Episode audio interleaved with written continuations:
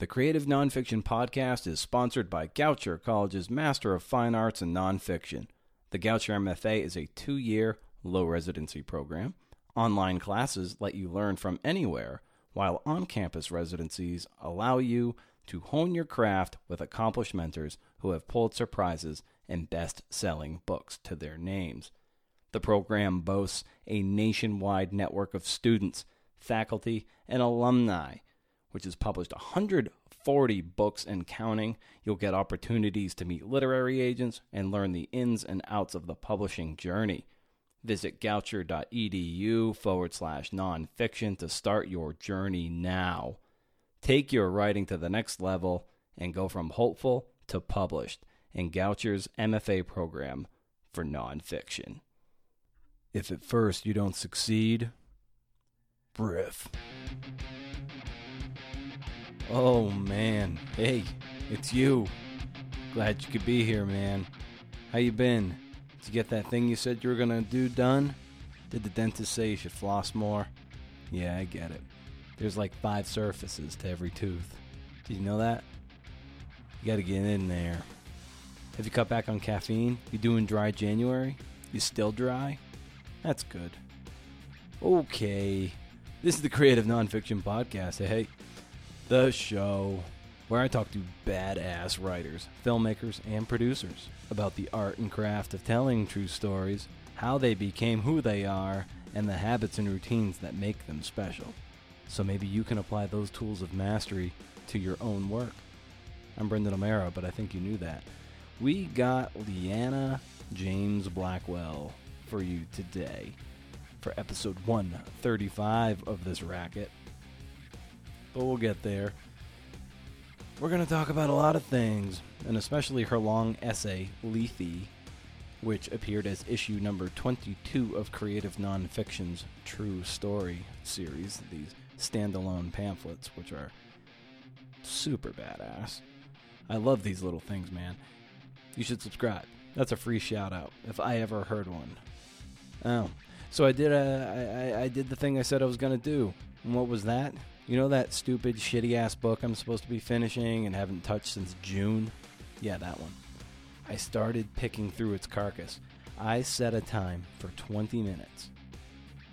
I worked for 20 minutes on it. And I'm going to work on it for 20 minutes tomorrow and the next day. To borrow a gym term, this way I don't get too sore and need a rest day or two days and can barely walk to the mailbox. I could work in a giant spurt, you know, that flood of momentum, but what'll happen is I'll get burned out and not get back to it for a week. Meanwhile, I could have been chipping away in 20 minute chunks until I can send this appalling dung heap off to my editor. So that's happening. Hey, do you subscribe to this morass? You can find it just about anywhere, all the usual places. Go subscribe, go do it. And if you're feeling really CNF and good, leave a kind review on iTunes. It's, if not, you know, it's, it's no big deal. I'm here for you, man. I want you to know that. Share this show with just one friend. You are the social network, and this is how we rage. We rage against the algorithm. Tweet me some love at Brendan O'Meara or at CNF Pod, and like the show on that despicable social network called Facebook. What else? Oh, yes. Leanna came by the show, and I have to warn you the first half has this odd clicking in the background, but it goes away by the second half. It's a little irritating, but I want you to let you know that I know it's there. Also, I want you to know that Leanna is the type of person who was just as eager to ask me questions as I was to ask her. But since I hate the sounds that come out of my mouth, I largely edited that stuff out so you hear more of her but I wanted to let you know that she is the kind of person who was equally inquisitive and kind. I appreciated that. One last sponsor. Today's show is brought to you by the noun anxiety. He felt a surge of anxiety. Anxiety, a feeling of worry, nervousness, or unease about an imminent event or something with an uncertain outcome. Anxiety. Okay, enough monkeying around. Here's Leanna James Blackwell. Party on, CNFers.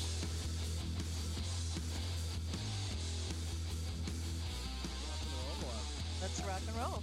Yeah, um, the, something that I always like to at this time of year when I record podcasts. So usually for the first four weeks of the year, uh, uh, over the last couple years, I like getting a sense of how uh, artists and writers process a new year, what, goals and or resolutions, how, however you want to frame it, and it being that time of year, I wonder what are you, what's your approach to 2019? That is such a good question. And I've spent a lot of time thinking about it because 2018 was a really challenging year on a lot of levels, um, particularly what's going on in the world and what's going on politically. And I have very strong feelings about that. And there were many things that caused me, I would say, grief. And I wouldn't call that an exaggeration. And yet, there were also many, many, many things that I will take with me into the next year that were actually quite inspiring and beautiful. And so I spent some time the first of the year um, sitting with my journal. I do a lot of notebook writing and journal writing, reflecting on the year and writing up not only what hurt, but also what helped and what inspired me and what gave me hope. And doing that was really interesting because there was so much more than I remembered. And as I kept writing, I thought, oh, yeah, I forgot about this. And I forgot about that wonderful thing. And I just kept going and I filled pages. And I, I sort of did it in list form. And I found that when I finished that, I had this renewed sense of purpose and a feeling that it's going to be okay. My writing's going to thrive. My students are going to thrive, and we're going to get through this period. and it might, it might take a little while, but we're going to get through it. And and that was really helpful. Um, and I actually posted about it on Facebook. When my daughter was really little, we used to do this game called Roses and Thorns. And at the end of each day, we would ask her, you know, tell us about a rose, meaning a good thing in your day, and what was a thorn. And there was always something. And it was a way to um, help her learn to articulate her experience and talk about the things that happened. And, you know, a thorn could be someone didn't sit next to me at lunch or, you know, a kid was mean. Mm-hmm. And, and a rose would be something else, something lovely, something small. It didn't matter. And so I kind of used that framework for myself. And I found that helped too, just thinking of it in terms of images. The fact that things are going to be blossoming soon, both creatively on a lot of other levels. Mm. So that's that's what I did. And what is your? I, love that you brought up the journaling and uh, notebook and journaling practice, and that's something I've done for years and uh, adhere to it to this day. And uh, what what is your or how would you describe your daily journaling practice? I do it first thing when I wake up, and I find that that is the best time because my mind hasn't yet engaged with the busyness of the day. And given my work, I direct a graduate program in creative writing, and there's so much involved with it. As soon as I get to the office, I'm bombarded, and it's all good stuff, but it takes away that inner space that I wake up with. So I wake up, I fumble around, I get some coffee, I reach for my pen, and the first thing I do is write down my dreams. I've been doing that for a long, long time now, and there's a reason for it. Um, partly is that I find that I get answers in my dreams, particularly because I've cultivated this as a practice. And also because there are images in the dreams that often will work for me in a story or an essay because dream language is different. And dream language is symbolic and archetypal. And often I find those images will help me unlock something in a story. So I do that. I do it first thing in the morning. I write dreams down and notes, ideas that come to me. And then I, I follow that with a meditation. And I find that gets my day off to a good start in a way that I notice when I don't do it for a few days. Is it something you, you, these journals and notebooks that you often refer back to, or is it just something that you sort of purge what's on your mind and then you know you file them away, but you know you it, you don't go back to them at all, or or do you reference them? I do. In fact, I did that yesterday. And it was kind of by accident. I picked up the wrong journal somehow, mm-hmm. and I flipped through and was looking for an empty page and realized I was that was last year's And then I thought, I'm going to spend some time with this. And I'm so glad I did because there were things in there that I had meant to remember and refer back to and use in my writing, um, including this idea that I've had for a long time about a retelling of the Dido story from the Aeneid. And I've always been fascinated by uh, Queen Dido. And there it was. And this was actually, I wrote down some notes after I read an Elena Ferrante essay in which she talked about that. And I had written it down and it was gone. And then I went back and there it was. I thought, yes, that that's something that I needed to remember in order to do this. So I don't do it all the time because that keeps me reprocessing the same thing over and over again. Sometimes it's appropriate just to clear and get it out, but other times there are clues there. So every once in a while, it's really helpful. How about you? Do you go back? Uh, sometimes, but it's hard because I have so many of them and I don't have a really good filing system for them. so I don't know where it is. I tried in my my last my my current journal to actually have two pages in the back that is kind of an index. So like after mm. so after I write I do two pages which is about 500 words every morning. And and then I, I, would run right to the back page and say on page, for pages 79 and 80 i just you know just maybe two or three words about what was the main thing i wrote about so i could in fact find some i could go that index and maybe find what i was riffing on that morning or what i was feeling or whatever uh, but beyond, uh, but I've kind of just said, "Oh, who cares?" And I, have kind of stopped doing that. So I, I, I don't have a, a very good way to go back and actually find anything I've written about, unless I maybe put a sticky note on it or something. Thank you. You've just given me a great idea. uh, I'm going to do that. I, I have I just read through the whole thing and it took a long time. So, um, filing system, I've never been good at that um, that's I'm gonna try that. Yeah, it well in the couple days that I did, it was it was pretty simple. I just flip straight to the back, and then while it's still fresh in your head, you can scribble mm. out like two little things on one line.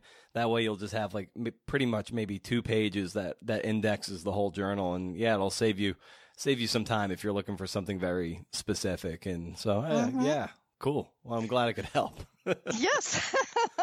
I always find I learn something when I talk to other writers. Um, and even when I work with my students, uh, and I don't mean to say even when as though they wouldn't have good ideas, but just um, some of my students come in and they don't really have necessarily a lot of experience with creative writing, but I find that there are jewels in almost everybody, um, ideas that I get. And so I love these kind of conversations. They're so helpful. Yeah, and that's a big reason why I, I love getting uh, tactical with so many of the people that come on the show, whether they be filmmakers or producers or writers.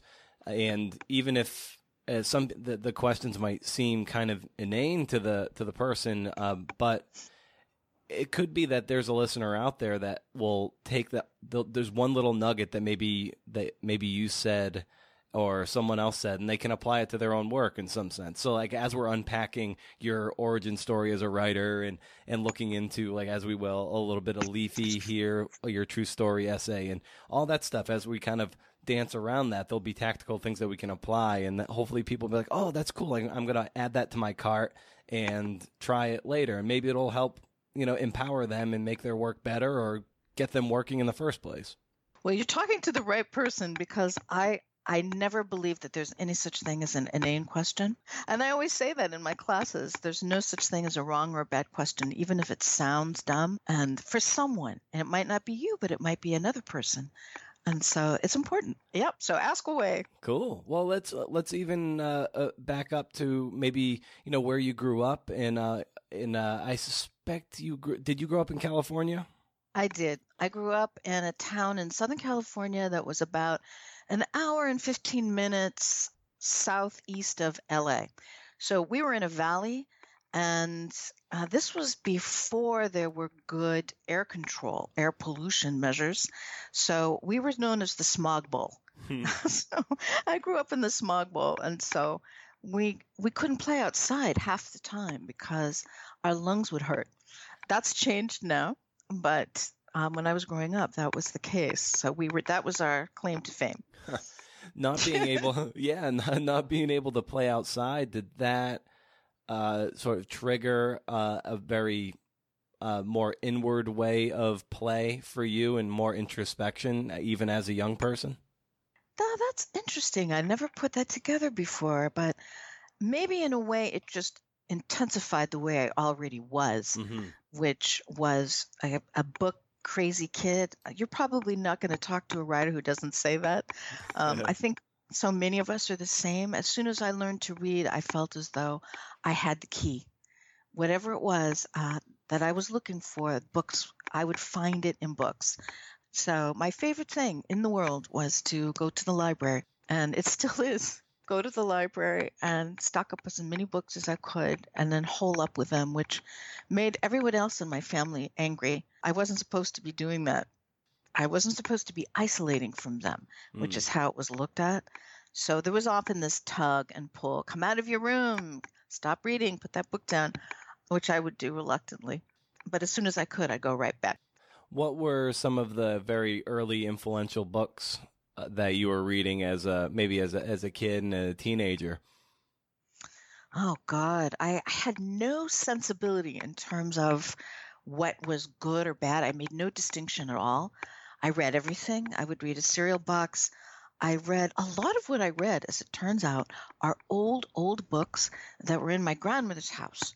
We spent a lot of time visiting her, and so there were bookshelves filled with books, and I would just pull them down so I started with those ancient Nancy Drew mysteries from mm-hmm. like the 1930s. I read all of those. And I read this odd book called Cheaper by the Dozen about 15 times. Um, I read Gone with the Wind. And then as I got older, I started to develop more of a sensibility. And then by the time I was a teenager, I developed this crush on Hermann Hesse, which I think is not atypical. I was just reading some kind of um, critical assessment of him. I don't know why I stumbled across it. And ultimately, he's known as the writer that teenagers discover and then grow out of. So I wonder what I would think now. But then I, I started reading books like that. I after him, I read Thomas Mann, and and then I got interested in books that had a kind of philosophical underpinning, and that's what I started looking for. And absurdist, I went from there to Kurt Vonnegut, and then on. Mm. What uh, what's your favorite Kurt Vonnegut book, if you can, uh, out of his entire collection, if you can remember? Oh God, probably Breakfast of Champions. Mm-hmm. What about you? I my two fa- I've read I think I've read them all, and my two favorite I'll even go three. I th- I love um, Mother Night, uh-huh. Sirens of Titan, and Bluebeard. I would say those are probably my three. Oh, he was an influence on me then. Would you say he's still an influence on you now? Yeah, I would say so. I, I love his his hum his humor that was that's not entirely not very jokey, and he could have a just a very dry way of being funny, and his writing was so clear and clean. And I I've uh, son, I think I've referred to him in Fred's as one of the the first bloggers because his books can be so segmented into very short little chunklets and it, it, kind of reads like these little mini blog posts that kind of string together. So I I, I love how kind of clear and how lucid and funny he could be. That's an, a way I've never heard him described before, but it makes perfect sense. A kind of antecedent to bloggers, but yeah, those fragments sometimes. Um, and each one would contain something, you know, some part wisdom. I liked the way that his worldview was revealed to his humor. And it was a dark worldview, but it also had so much compassion in it. When you think about everything he witnessed in the war, and all of that is part of it, and it's very hard to do. Um, as I have found, it's really hard to weave in humor into something when the stakes are that high, and yet sometimes it's necessary. It's necessary to even look at it or to get through it. And I love that about him. And I love writers that can do that. So, how did you eventually want to become a writer? I didn't start wanting to become a writer. I wanted to be an actor. I loved film and I loved theater and I loved literature. And acting was a way to bring all those things together, but with a physical expression. And given the way that I grew up, there was a lot in my body, I guess I could put it that way, that needed expression. And I loved dance as well. And so I studied theater for quite a long time. I was a member of a theater company. Um, we toured and we put on, uh, we mounted a kind of revival of all the great European absurdist plays. So we did Waiting for Godot and we did Ionesco's The Lesson and um, we did a lot of Pinter. And I loved that. I really loved experimental theater. Mm, but then the realities of being an actor in this world. I started off with a fantasy, you know, of being in some kind of traveling caravan of actors. And I must have seen that in a film somewhere when I was a child. And I still had that in my head that it was going to be like that. Of course, it isn't. And the art form still moves me and is beautiful. And I still participate in it as a writer. But the reality of being an actor is very, very different. And it took a year in LA to cure me of that. And I went back to school to get uh, a teaching credential. And I, my idea at the time was, well, I can teach theater because I'd been teaching for a while anyway, teaching and directing. And I had epiphany while I was there that um, it was actually language that had been the strongest motivator for me. It was never being um, famous or being seen. It was about engaging with words to say something powerful and important. And I started writing, and it was my instructors who said, I don't know what your plans are exactly, but I think you should keep writing. And I thought, really? I was shocked by that because it was just something that was never part of the conversation growing up, that it was even within the realm of possibility. But I listened to them, thank God mm. and found that I really, really loved doing that more than anything else. But I hadn't given myself permission to dream that. Permission is such a, a key word and something I love to talk to people about, like who, who in fact gave you that permission. Like, do you rem- do you rem- do you remember the the moment that you know, or what you were writing in the in the person or persons who told you to keep going? I do. I remember it vividly. It was a teacher named Elise Earthman who was a huge influence on me. And she wasn't teaching writing per se, she was teaching us how to be teachers. And so she taught pedagogy. Um, but she took me aside once and she said, I want you to know that when the papers come in and your essays, I save yours for last. And I do that because it's my treat.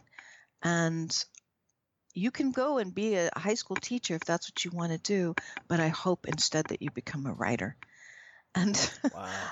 I was flabbergasted and thought, really? I could, because I had mentioned to me books were magic. I, I had this sort of worshipful attitude toward them. And I thought, do I dare to enter that world and think that I could do something like that? Um, and I guess I needed someone outside. Wow, that how did you uh, eventually process that? You know, as books being sort sort of these these magical things that it almost feels like someone else can do that. It, it, they are the anointed people. You know, they are they are bound in hardcover, and that the, that's the altar at which you worship. Mm-hmm. At, at, what point did you get it into your your brain that that's something that you could do that you could access that with the right mindset and the right amount of rigor and attention to craft and so that you could enter enter that and become you know one with the people and, and the books that you that you so worshipped it was being around other writers nothing would have convinced me. I mean, uh, teachers could have said you should do this, but it wasn't until I was around a group of other writers who were struggling like I was, who were also talented people. Um, many I thought were extremely talented, but they had the same doubts, which surprised me, and the same fears and the same dreams. And they felt the same way about books that I did, and being part of this process with them and learning how, oh, it does not happen magically. It's work and it's work and it's work over a period of years, and you get better and better. And forming alliances with some of these writers helped me feel that, okay, now I see more what this really is from the inside.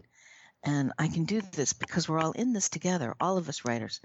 Even though we're in a room alone, that's the only way to get it done. I know that there are those of us out there, and I know who they are, and I know we're all doing this together, and that we care about the same thing. When you were uh, coming up and starting to maybe take that mantle on a, as a writer, what were mm-hmm. um, what how were how were you approaching that when you were sort of given that torch and told that you can pursue this? You know what did you what were your next logical steps as you were looking to maybe pivot to be more of a writer versus an instructor? Though, though you do both but like you know when they said you should be a writer um, mm-hmm. what was the next step for you? I started to get very serious about it and then it was a matter of creating a writing discipline that was going to work within my life and that's complicated uh, for everybody. Um, I know very, very few people who just write. Um, there are a few people who can do that, but the vast majority of writers, um, writers with all kinds of publications, doesn't matter. Um, most of us do other things. We teach, you know, we might freelance. I did quite a lot of that as well. And trying to come up with a way that it was going to fit and a way that would keep that creative spirit alive because the world isn't necessarily set up to support that. Um, we're very externally motivated in our culture, you know, and for good reason. We need to eat and we need to pay bills and we raise our kids and I have a daughter and all of that. And that's important. It needs to be taken care of. And for me, though, the creative process is quiet and it's internal and it requires a lot of space around it. And how to find that in a consistent way with everything else going on, that was my main priority. And so I would go away to conferences. I did a lot of that. I went on residencies and retreats. And then I would lose it all as soon as I came home. and and so it took many years, I would say, to find the way to do that. And one of the ways, as it turns out, is um, looking at a tendency in myself, and this goes into the realm of psychology and not so much logistics. Um, and this is true for a lot of women. As a teacher, I tend to be very invested in my students. As a parent, I'm very invested, obviously, in my child. And yet, there's a difference between invested and invested to the point of losing the self and making sure that everyone else is taken care of before I am. And often I would be the bottom of the list and then I just wouldn't get to it. And that was a habit I had to look at really deeply and honestly and just start making some internal shifts. So it wasn't just external. It wasn't just, okay, I'll, I'll set my alarm an hour early, which of course I did as well. But it was that. It was making some slight internal shifts, sometimes saying no when I needed to, you know, sometimes saying, mm, I'm not going to be able to go to that event. I've got this thing to do. And that required, you know, we were talking about permission earlier. That required another level of permission and, and the permission internally. And for some reason, for me, that took a long time to get to. And I feel as though it's much better now. Yeah, you, you even write in in your essay for True Story that you um, it's a I lost my writing for years. I didn't know how to reconcile motherhood with the time needed alone to think to woo the distant parts of the self that writing demands. And mm. that's exactly kind of what you're getting to. I mean, it, you said like you lost your writing for years. Um, what was that period like, and how many years was it that you lost? You know, lost your writing and lost a big part of yourself in the process. I imagine. I did. Um, I would say that it was a good, oh, seven to 10 years.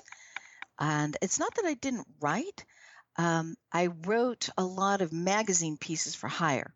So it wasn't my own work. It wasn't my creative work. I wasn't writing new short stories.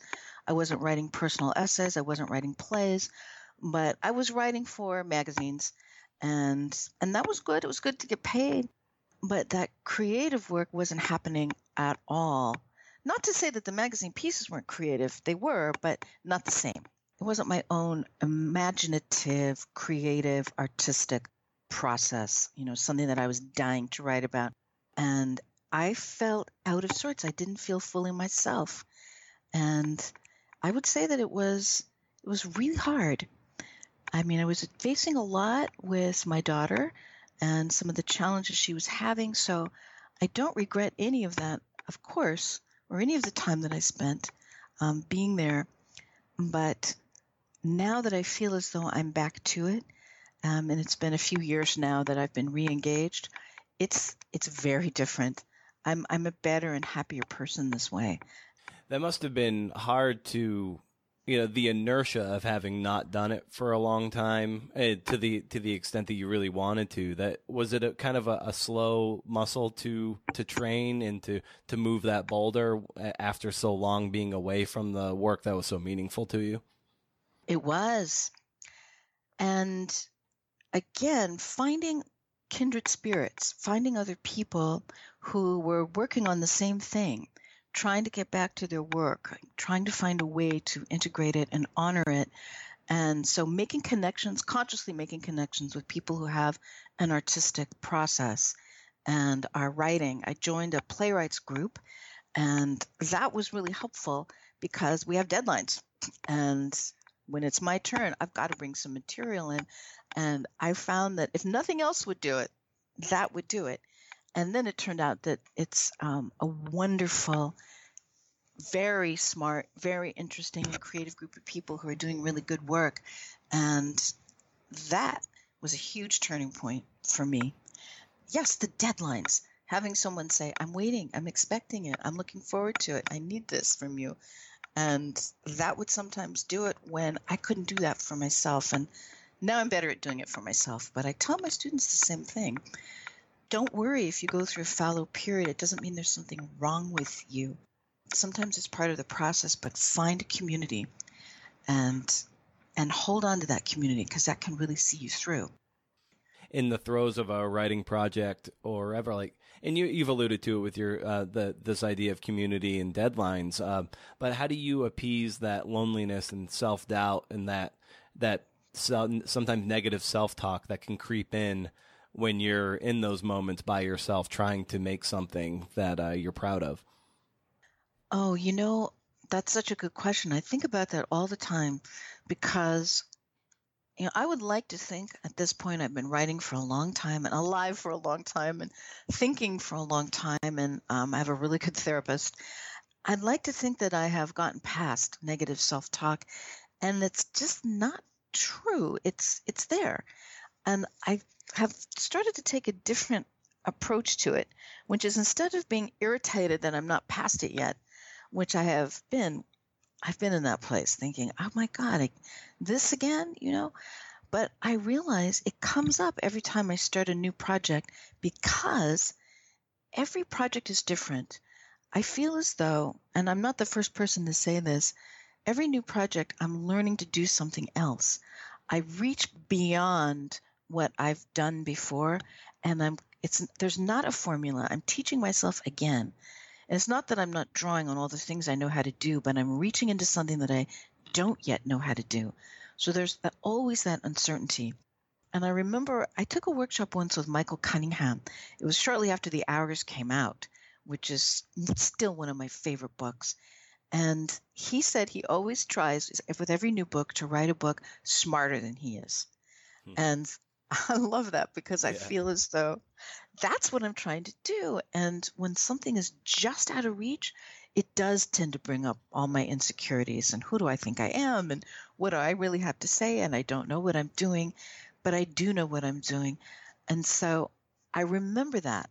I remember what he said and I remember little things and the much shitty first draft, you know, and how most writers would never show you their first drafts. Hmm. And and it is really okay for me to not know what I'm doing at first, to make a lot of mistakes, to feel as though I'm kind of lost.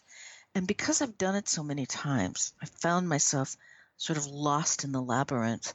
I'm used to now knowing, okay, I'm going to get out, I'm going to find my way out of here. and it's going to take a little while. So it's almost like stumbling through in the dark, looking for handholds, knowing they're going to be there. But there is that moment before I find the next one that can be literally scary. And I, I do a lot of self talk now um, when those negative voices come up because they always do. Mm. And I now sort of know them and I reassure them. I'll sometimes engage. It's almost like a dialogue. I know you. I know what you're trying to do. Because often underneath the negative voice is something that's trying to protect you. And, and that's something that I've learned with a 30 year meditation practice, observing these thoughts. Underneath the thought is almost always, don't do that, something bad's going to happen. I will stop you. Um, our unconscious is always trying to protect us, but it hasn't always learned the best way. And so I will engage with that instead of fighting with it and ask, okay, you're trying to protect me. I know that. Um, but it's really, it's going to be fine. We've done this before. And, you know, talk about sounding a little bit crazy. I mean, I find I sometimes have found myself having these conversations out loud and then I have to laugh and just and keep going. it's like, okay, here's this crazy woman talking to someone unseen in the room it does help. Sometimes, too, I have found that other art takes me out of this um, spiral that I can sometimes get into. So I, I, feed myself with music. And I like to look at art too. I like to, I go to a lot of museums and galleries and look at art. Um, I try to feed myself with different art forms. And that sometimes helps break it open too for me. Mm. And um, makes me feel as though I, again, I'm less lonely. I'm part of something even if I'm just looking at a beautiful image or listening to a piece of music, that that helps address it too. What kind of music do you do you love? It de- really depends. I have very eclectic taste. Like I, I like everything from the Sex Pistols to the Kronos Quartet. I've been listening to a lot of the Kronos Quartet least recently, and then sometimes I like to dive back into uh, some of my favorite '90s music, like Elliott Smith, um, who I still just love. And recently, I've been listening to more international music, um, international folk music. Um, there's a lot of really good African pop that's coming out from, like, for instance, Nigeria. Uh, and I listen to that. Mm. It, hmm. it depends on, on my mood and what I'm trying to work through. How about you? I'm uh, I love hard rock, heavy metal. That's my go-to. Um, uh, but I also love Tom Petty, Weezer, a lot of a lot mm. of '90s grunge and alternative mm-hmm. rock, um, some some classic rock. But I, I love uh, I'm, I'm uh, nothing gets me like a, a double bass drums and heavy power chords. Did you love Nirvana when oh, they yeah. were?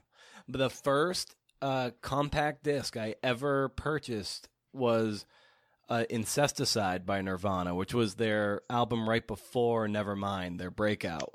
I, oh. I think I was maybe 12 or 13 years old, and I, uh, you know I had some allowance money and went to the mall and bought that, and you know I they had the parental advisory explicit lyrics on the cover, and the guy sold it to me anyway without my mom around. and it was uh, it was just such a, a cool album. I think Nevermind had been out, but I wanted to, and I had been familiar with it, but that was the I remember that being the first one I purchased, and I had a uh, you know a Discman that I plugged in these two little you know rinky tink speakers into, and that was kind of like my little stereo in my bedroom, and I would just listen to you know sort of the old Nirvana before they were famous. I remember hearing them for the first time in the car on the radio. Oh wow! Um, uh huh. And something from Nevermind, and wanting to pull over. That it hit me that powerfully, so strong. That feeling of what is this? Who are these? I got to get this. Um, but I'd been listening to a lot of the Clash at that time. Mm-hmm. Uh, really love that, and still to this day, I'll go back listen to them.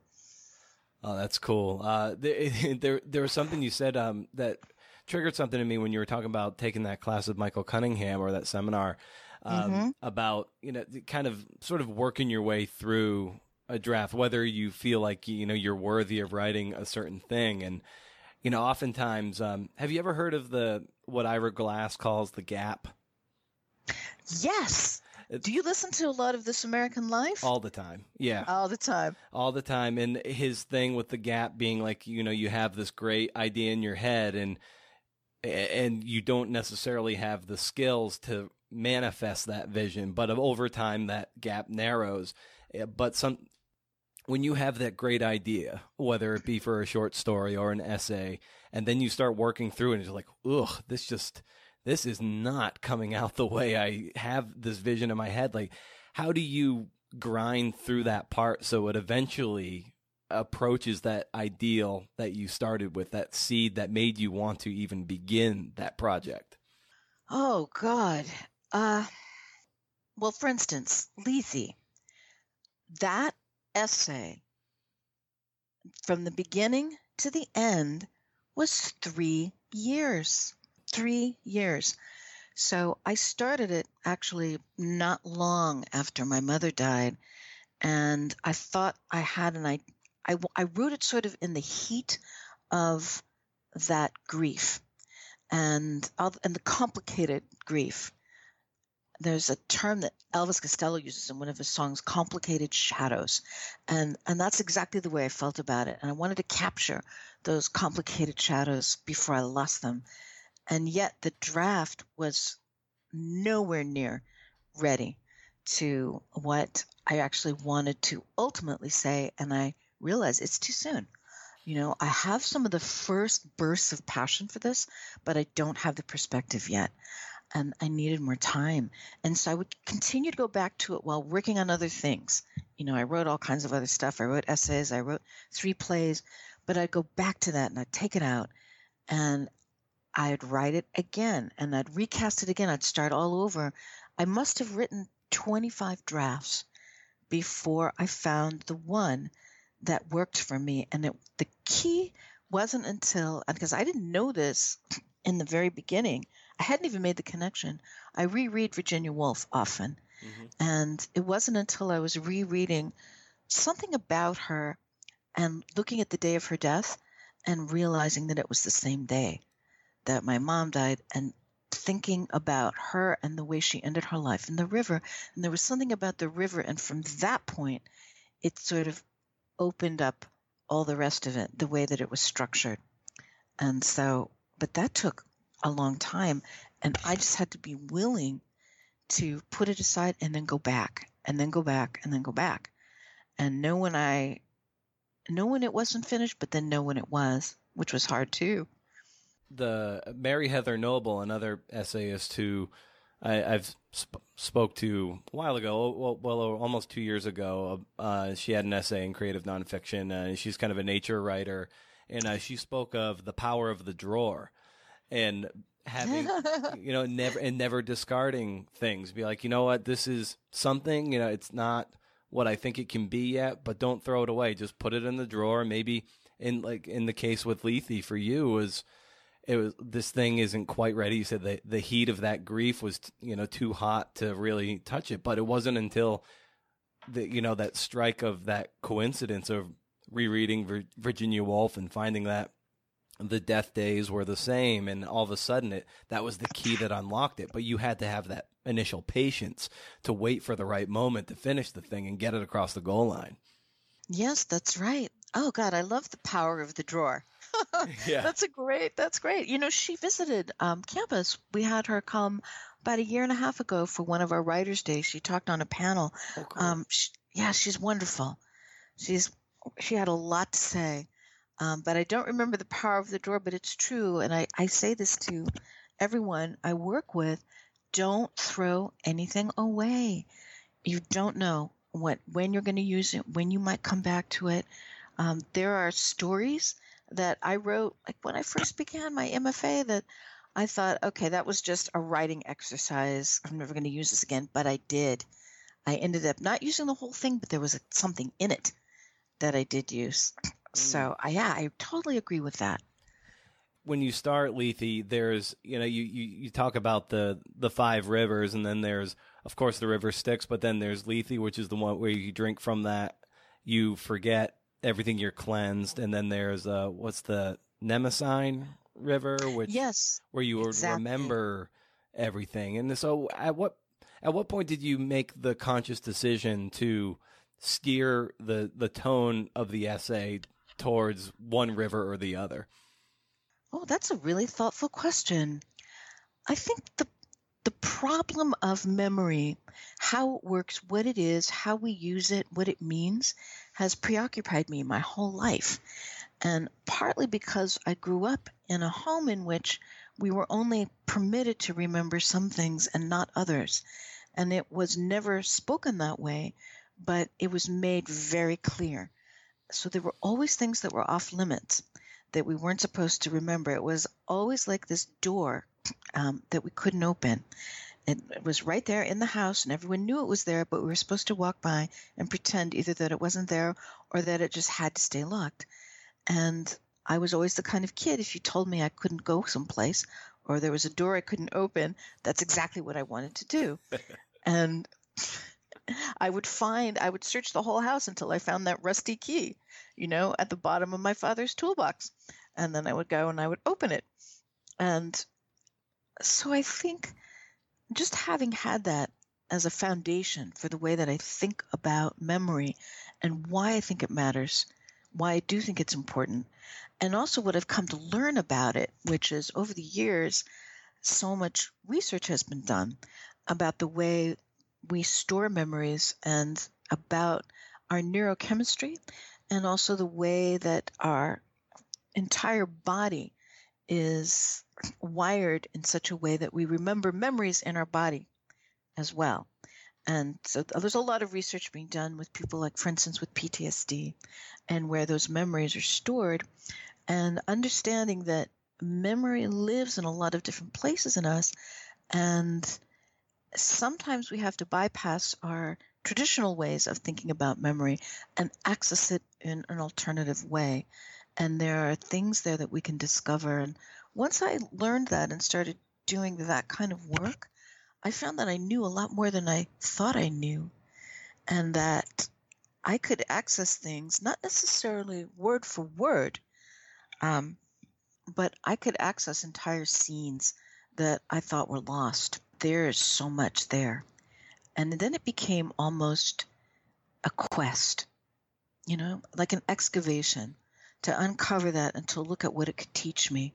And I think that's what, made me decide it's got to be the Mnemosyne because I can't write about her accurately unless I remember all of these things.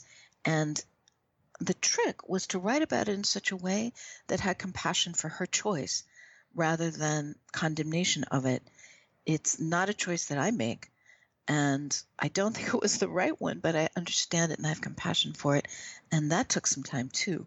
I, I love this idea that, you know, you had this essay kind of kicking around for a while, and then it wasn't until you reread Virginia Woolf that it, the floodgates kind of opened. And what was that mm-hmm. moment like when you reread that passage and and and and how quickly did you get back to the drawer and pull this out and say like I gotta and you know what was that creative flourish like once you read uh, and made that connection with Woolf and your mother? It was immediate. It was really interesting. It wasn't like, huh, you know, I think I should. That might be an idea. It wasn't like that at all. It was almost electrifying. Mm. It it felt as though I had this sudden burst of energy. I, I could literally feel it, like in my veins. Um, I have to go and do this, like now, nothing else. You know, I don't care. I'm not going to. It wasn't so as extreme as I'm not going to eat and I'm not going to speak to anyone, but it was very, very fast after that. The final, final polishing draft, of course, took took some more time, but once I clued into what the structure should be, then it was immediate and absolutely, I would say it was almost an ecstatic feeling. Mm. And you hmm. know, writers, we don't get that often, but when we do, I feel it's important, so important to jump on it right away. Don't wait. When that idea comes, don't wait. Grab it, run. I love, uh, I love that you alluded to structure too. That's something um, I love getting into. I don't get into it as often as I'd like, but uh, uh, with with uh, with people on the show. But it's so important because it things can be artful that do have scaffolding and everything and that'll actually allow the art to come through in a more fluid way if if you pay attention to that. So how did you approach the structure of this essay and um, and then how did you yeah just what was the structure you had in mind and how did you manifest it and how did that help you create what you created? The original structure i had was fairly chronological this happened, then this happened, then this happened.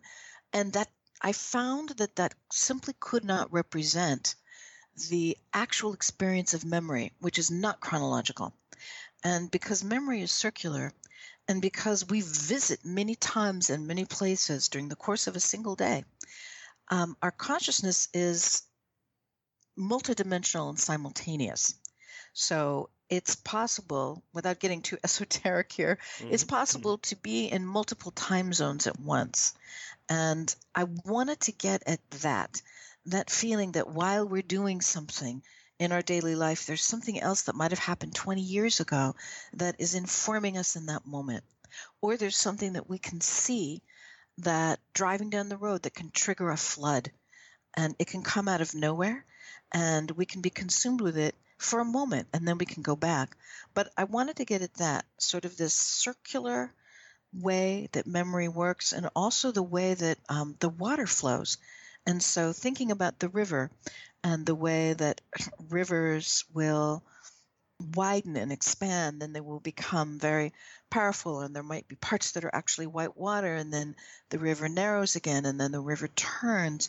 I wanted to get this idea that we had, we ourselves had immersed in the river and that we were following it and that there were times when we were sort of circling back and then times when we were rushing forward. And that helped me figure out this structure. Mm. if you've encountered feelings of jealousy and competition among peers like how you process that and if you've processed it at all or if you've experienced it all how you go about um, sort of dealing with that. It's i think it's something a lot of people deal with certainly me Oh, I think everybody does. And I think anyone who says, "Oh no, I've never been jealous in my life," and I'm happy for you is is, is well full of it. Um, yeah, they're no, full. Yep. they're full of it. Of course we do. It's it's it's human. I mean, of course we're going to feel that way. I think, oh, I wish I would have won that prize. You know, I wish I would have been chosen to X, Y, and Z. Um, oh, I can actually give you a perfect example. Um, it was when I was working with Michael Cunningham, and you know he's a writer that I just admire very much. And um, at one point during the workshop, he took aside two students um, to confer with, and they came back, and we were all saying, "What did he say? What did he say?" And you know, it was something like, well, he said we had a lot of potential and he was thinking that maybe he could make a connection. And so for everybody else, you know, there was this moment of, oh, okay, you know, oh, why didn't he pick me? And, and I remember that feeling acutely and um, feeling very sad about it. I spent a whole day sort of feeling sad about it. And then what happened is it sort of stole my enjoyment of what was happening the rest of the week. And I, I recognized that and I had to ask myself, do I want this to keep dominating my experience? Or do I want to go back to how much fun I was having before? Because it was, it was wonderful. And I made a conscious choice. And the other thing that helps me with it, because it comes up still, is thinking about why I do this. Um, and I do this because I love it first. The rest of it is gravy and it's great. And that is maybe an evolution, just becoming more mature as a person. You know, at first we think about, and it's natural too because of the culture we live in, we think about prizes and we think about 30 under 30, you know, and we think about um, who's getting recognition and who isn't, and who was the first to get an agent. But if I think more about why I do this and what my experience is writing, um, if I go back to how much I love it and what the joy is in finding the right word to describe something that I've been carrying around my whole life. And when I find the way to describe it, there isn't anything else like that. And if, yes, of course, I want it published and out there. So I was thrilled with True Story.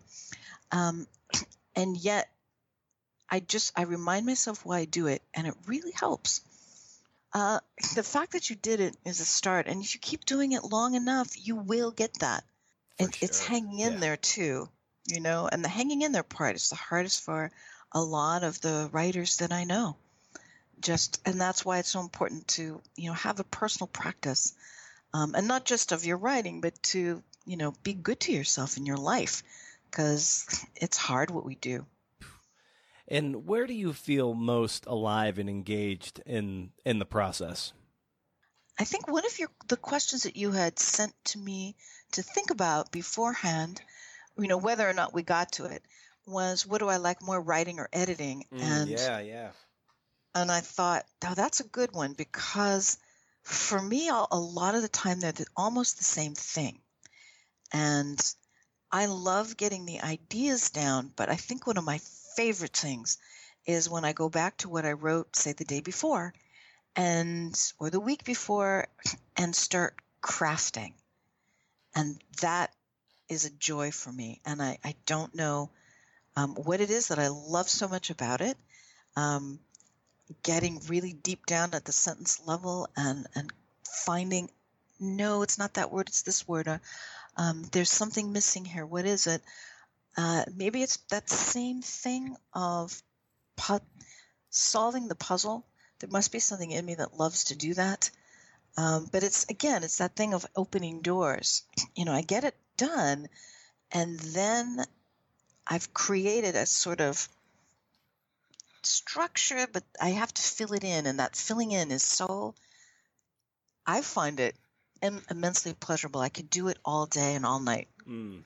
Yeah. Well, uh, Leanna, I want to be uh, mindful of your time. I this has uh, been a really fun and illuminating conversation to learn about you and your process to the work and your wonderful essay with True Story. Um, uh, lastly, uh, like where can people um, find you online and get more familiar with your work if they're not already familiar with it? Through the university where I teach, there's a lot. I keep a blog, and it's the director's blog, and so there's a lot of stuff there um, about. I do a lot of interviews with writers too on that blog, and I talk about writing.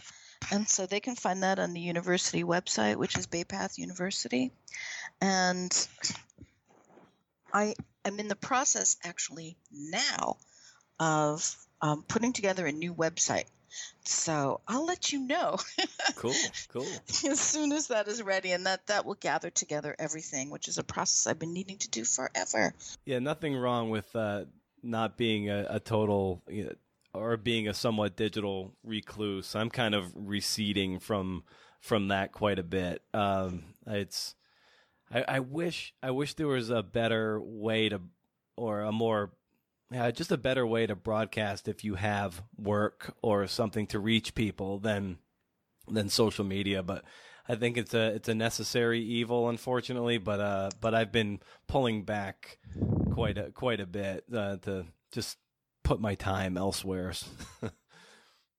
I know what you mean. Um, I have a Twitter, and I, it's again through the university. I use it, but it's all about writing, and so um, I can be found there too. I think it's Bay Path MFA, um, CNF, and so found there as well. And yeah, like when when I get this organized in one place, um, I will certainly let you know. Per usual. That was fun and enlightening, wouldn't you say? Mm-hmm. Okay. I mean, you could tell me yourself. You could very well log into your Twitter account and tweet me some of the that Brendan O'Meara and at CNF Pod. I'm off leash from Twitter, so I only check it at night for about 10 to 15 minutes. But I like retweet or reply when you're cool. And you're always cool. No one's been a dick yet. Any questions, just give a shout. I'm here for you, man. What else? Uh, oh, yeah. Link to the show on social and head over to BrendanO'Meara.com. That's me. For show notes and to subscribe to my monthly reading list newsletter where I share my book recommendations and what you might have missed from the world of the podcast. Once a month, no spam, can't beat it. Thanks again to our sponsors, Goucher College's MFA in Nonfiction, as well as the Non Anxiety. I think that's it, friend. Have a CNF and great week, and we'll do it all over again in seven days' time. Remember, if you can't do, say it with me interview. See ya.